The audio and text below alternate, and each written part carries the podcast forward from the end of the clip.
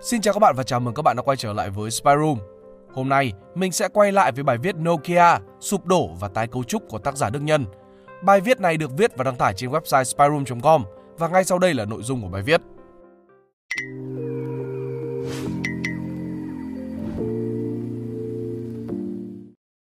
Phần một. Tại sao Nokia sụp đổ? Sự sụp đổ của Nokia thực sự là rất choáng váng khi bắt đầu từ năm hai nghìn không trăm lẻ chín tới cuối năm hai nghìn không trăm mười ba, tức là gần bốn năm nhưng đã làm tan biến một trong những công ty sản xuất điện thoại lớn nhất trong lịch sử. Quy luật thịnh suy rất tàn bạo, nó không ngoại trừ bất kỳ ai, nhất là đối với một công ty đã phạm vô số sai lầm như Nokia đã dẫn tới một sự suy tàn nhanh chóng. Tất nhiên mọi thông tin, dữ liệu và tình hình của Nokia trong bài viết này đều đến từ thời điểm hai nghìn không trăm mười chín và đã được thay đổi rất nhiều trong năm hai nghìn không trăm hai mươi hai. Vì thế mong các bạn sẽ bỏ qua những so sánh và đánh giá trong hiện tại khi nghe được những chia sẻ này. Từ quyền lợi đi máy bay riêng tới cốc cà phê tính phí. Trước đây, không chỉ ở Việt Nam, Phần Lan mà bất cứ quốc gia nào khi đến cửa hàng điện thoại, nhiều người sẽ nói bán cho tôi một chiếc Nokia chứ không phải là cho tôi xem mẫu này mẫu kia. Lúc đó mọi người khi nói chuyện sẽ mua điện thoại như thế nào thì sẽ trả lời là chuẩn bị đi mua Nokia. Trong thế kỷ hai nghìn, khi cổ phiếu Nokia đạt ngưỡng cao nhất lịch sử là gần sáu mươi hai euro một cổ phiếu, lúc đó Nokia là một blue chip có ảnh hưởng tới thị trường cổ phiếu ở trên thế giới. Một lãnh đạo trong ban quản trị nói rằng Nokia không chỉ bán điện thoại mà còn chịu trách nhiệm cho việc lên xuống ổn định của thị trường cổ phiếu tại châu Âu và Mỹ. Không đầy mười năm sau, trong những mùa đông ảm đạm nhất, năm hai nghìn không trăm mười hai, có lúc một cổ phiếu của Nokia còn chưa mua được hai bát phở khi xuống tới một phẩy bảy mươi sáu euro, còn thấp hơn cả năm một nghìn chín trăm chín mươi tư đến một nghìn chín trăm chín mươi lăm khi Nokia suýt phá sản nhưng giá trị cổ phiếu vẫn đạt hai phẩy hai mươi tám euro. Đã có thời các lãnh đạo cấp cao, cấp trung và thấp lên đến hàng nghìn người của Nokia bay đến các cuộc lễ hội, trường đại học, triển lãm công nghệ trên khắp thế giới bằng máy bay Gulfstream. Rồi Audi A tám đến đón tận sân bay, đi thẳng tới khách sạn năm sao do Nokia chi trả. Năm hai nghìn không trăm mười hai, khi tình hình quá bi đát, nhân viên Nokia còn không được hưởng sự ưu đãi nhỏ bé là uống cà phê miễn phí. Nokia từng có thời điểm bán hàng trăm triệu thiết bị một năm, chiếm lĩnh đến sáu mươi đến bảy mươi phần trăm thị trường điện thoại di động.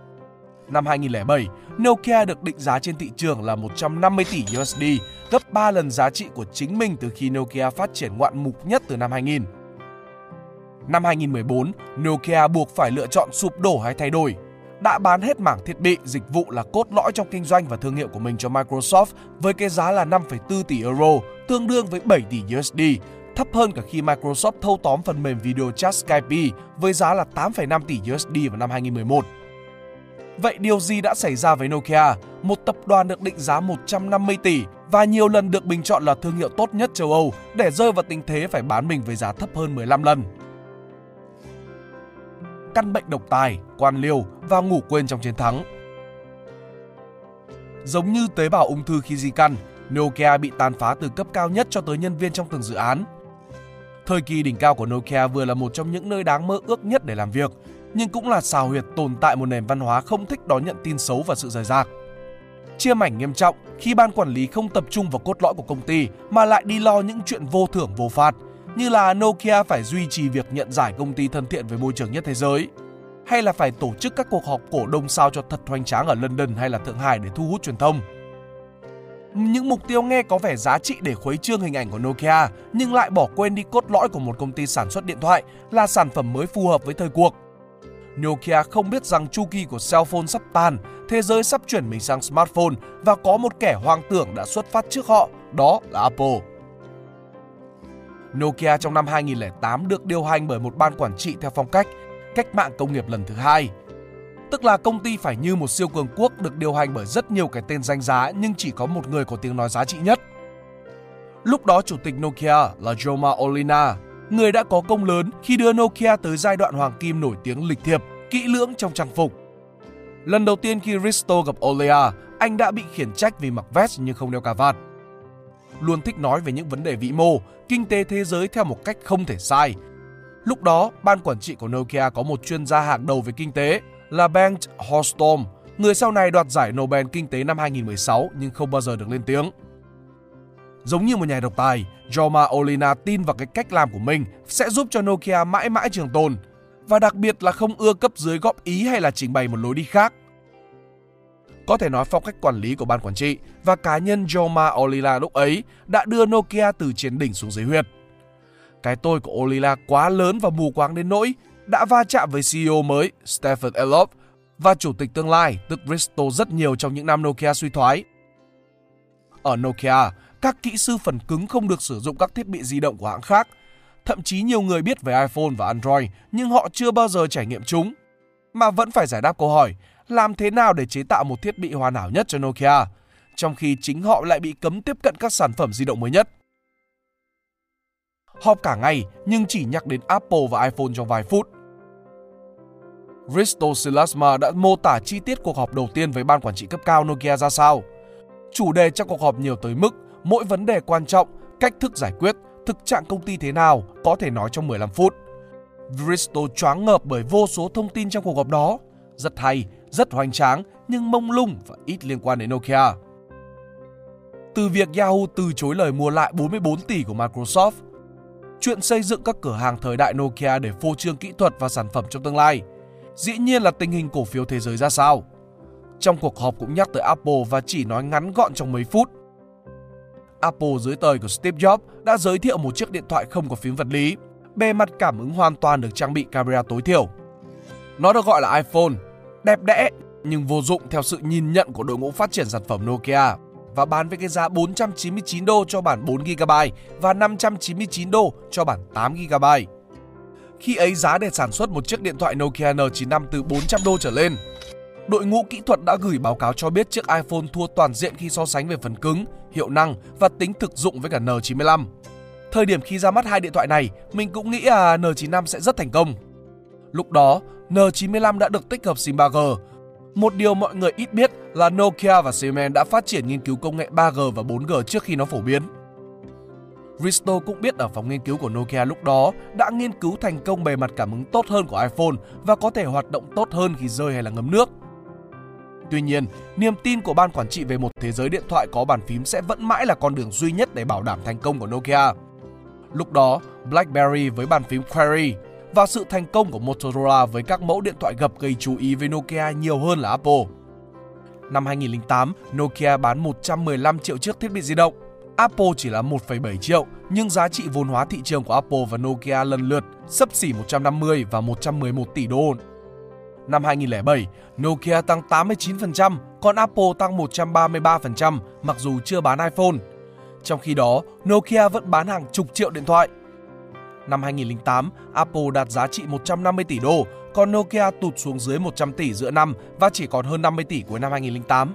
Khi ấy là lúc iPhone ra mắt và đè bẹp N chín lăm, thị phần smartphone của Apple chỉ chiếm năm phần trăm, còn Nokia nằm giữ hơn bốn mươi phần trăm.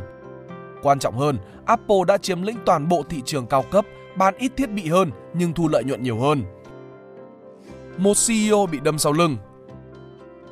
Xin lưu ý, phần này dựa trên suy nghĩ và lập luận của mình chứ không phải của Risto Siilasmaa đề cập trong tự truyện. Nokia đã bổ nhiệm Stephen Elop, một xê e ô ở bên ngoài vào đây chứ không phải là người đến từ Nokia. Trong lịch sử của Nokia, đây là lần đầu tiên một xê e ô không phải người Phần Lan. Một điều trớ trêu là vấn đề của xê e ô mới không nằm ở chuyên môn mà là cách điều hành mới mẻ, liều lĩnh đã đụng chạm tới các nhân vật thượng tầng ở Nokia. Mặc dù Elop trước khi được lựa chọn làm xê e ô của Nokia năm hai nghìn không trăm mười một là giám đốc mảng kinh doanh phần mềm văn phòng của Microsoft cũng như thấu hiểu về các nền tảng, phần mềm và thiết bị hơn bất cứ ai lúc đó ở Nokia. Risto khi ấy chỉ là một thành viên trẻ và có vị trí thấp nhất trong ban quản trị Nokia, được thông báo là tập đoàn sẽ bổ nhiệm một xê e ô mới đến từ Mỹ. Người này đang điều hành mảng kinh doanh của một công ty lớn nhất ở Mỹ. Risto cho rằng Nokia ngắm tới Tim Cook của Apple vì lúc đó việc Steve Jobs sắp chết vẫn được giữ bí mật và Tim Cook vẫn chưa được bổ nhiệm là xê e ô của Apple. Sau này mới biết chính Steve Jobs trước đó đã thống nhất với cả ban quản trị Apple để Tim Cook thay thế mình khi chết. Trong những tháng cuối cùng của Steve Jobs, Tim Cook đã là xê e ô của Apple trước khi công bố chính thức. Elop đã làm ngứa mắt và làm mất lòng ban quản trị Nokia và nhiều người dân Phần Lan vì ông mang phong cách startup kiểu Mỹ tới Nokia. Elop đến từ một nền văn hóa cho phép bạn mặc áo phông và quần bò để diễn thuyết và trình bày kế hoạch trước một nhân vật tai to mặt lớn. Điều này khiến các lãnh đạo cấp cao không hài lòng, đặc biệt là khi Elop soạn email gửi cho sáu mươi nghìn nhân viên để nói về thực trạng của công ty lúc ông nhận chức. Elop mô tả Nokia lúc này, một giàn khoan đang cháy giữa đại dương và ai cũng muốn tháo chạy khỏi giàn khoan. Việc này được toàn thể nhân viên hoan nghênh, nhưng ban quản trị thì không. Từ đó, ban quản trị Nokia đứng đầu là Jorma bắt đầu có những hành động hạn chế quyền điều hành của Elop. Một vấn đề tế nhị khác là Elop bị coi là con ngựa thành Troy, một gián điệp của Microsoft cai vào để phá hoại Nokia. Vì thế, trong gần ba năm tại vị, luôn có những thế lực vô hình bằng cách này hay cách khác cản trở sự thay đổi mà Elop muốn làm cho Nokia. Có Android nhưng phải chọn Windows Phone và sự xâm chiếm đến từ Trung Quốc và Ấn Độ. Đầu năm hai nghìn không trăm mười hai, Risto chính thức được lựa chọn là chủ tịch Nokia kế nhiệm Jorma đã về hưu. Khi Risto đã chứng kiến các đối tác rời bỏ Nokia như thế nào, cũng như sự nổi lên của các hãng sản xuất smartphone giá rẻ của Trung Quốc và Ấn Độ, Nokia đã chấp nhận từ bỏ hệ điều hành hết thời Symbian lẫn MeeGo do quá mất thời gian để hoàn thành. Ban đầu Nokia chọn Android khi chứng kiến hệ điều hành này được cài trên các smartphone giá rẻ của thị trường Trung Quốc và Đài Loan bùng nổ đã chiếm lĩnh thị trường chính của Nokia. Nhưng Google đã cảm nhận cái chết rất gần của Nokia rồi nên từ chối hợp tác. Vì thế, lựa chọn Windows Phone của Microsoft là duy nhất và khả thi nhất đối với Nokia trong cuộc đua smartphone. Cả hai đều đang bị các công ty khác vượt mặt, nhưng khác với Nokia, Microsoft có nguồn tiền dồi dào và bản thân cũng là một công ty phần mềm và vẫn có thị trường nên là không hề lung lay như Nokia. Cuối cùng, dù không phải là một sự lựa chọn tốt nhất, nhưng Nokia cũng không tìm được cái phao cứu sinh nào khác. Việc lựa chọn Windows Phone được thúc đẩy bởi Stephen Elop và các thành viên ban quản trị và ngân hàng là chủ nợ của Nokia. Sự hợp tác này sẽ trấn an thị trường khi bên cạnh Nokia là Microsoft của Bill Gates. Thị trường Trung Quốc và Ấn Độ có đủ nhân lực và quy mô để sản xuất phần cứng giá rẻ và nhanh nhất có thể.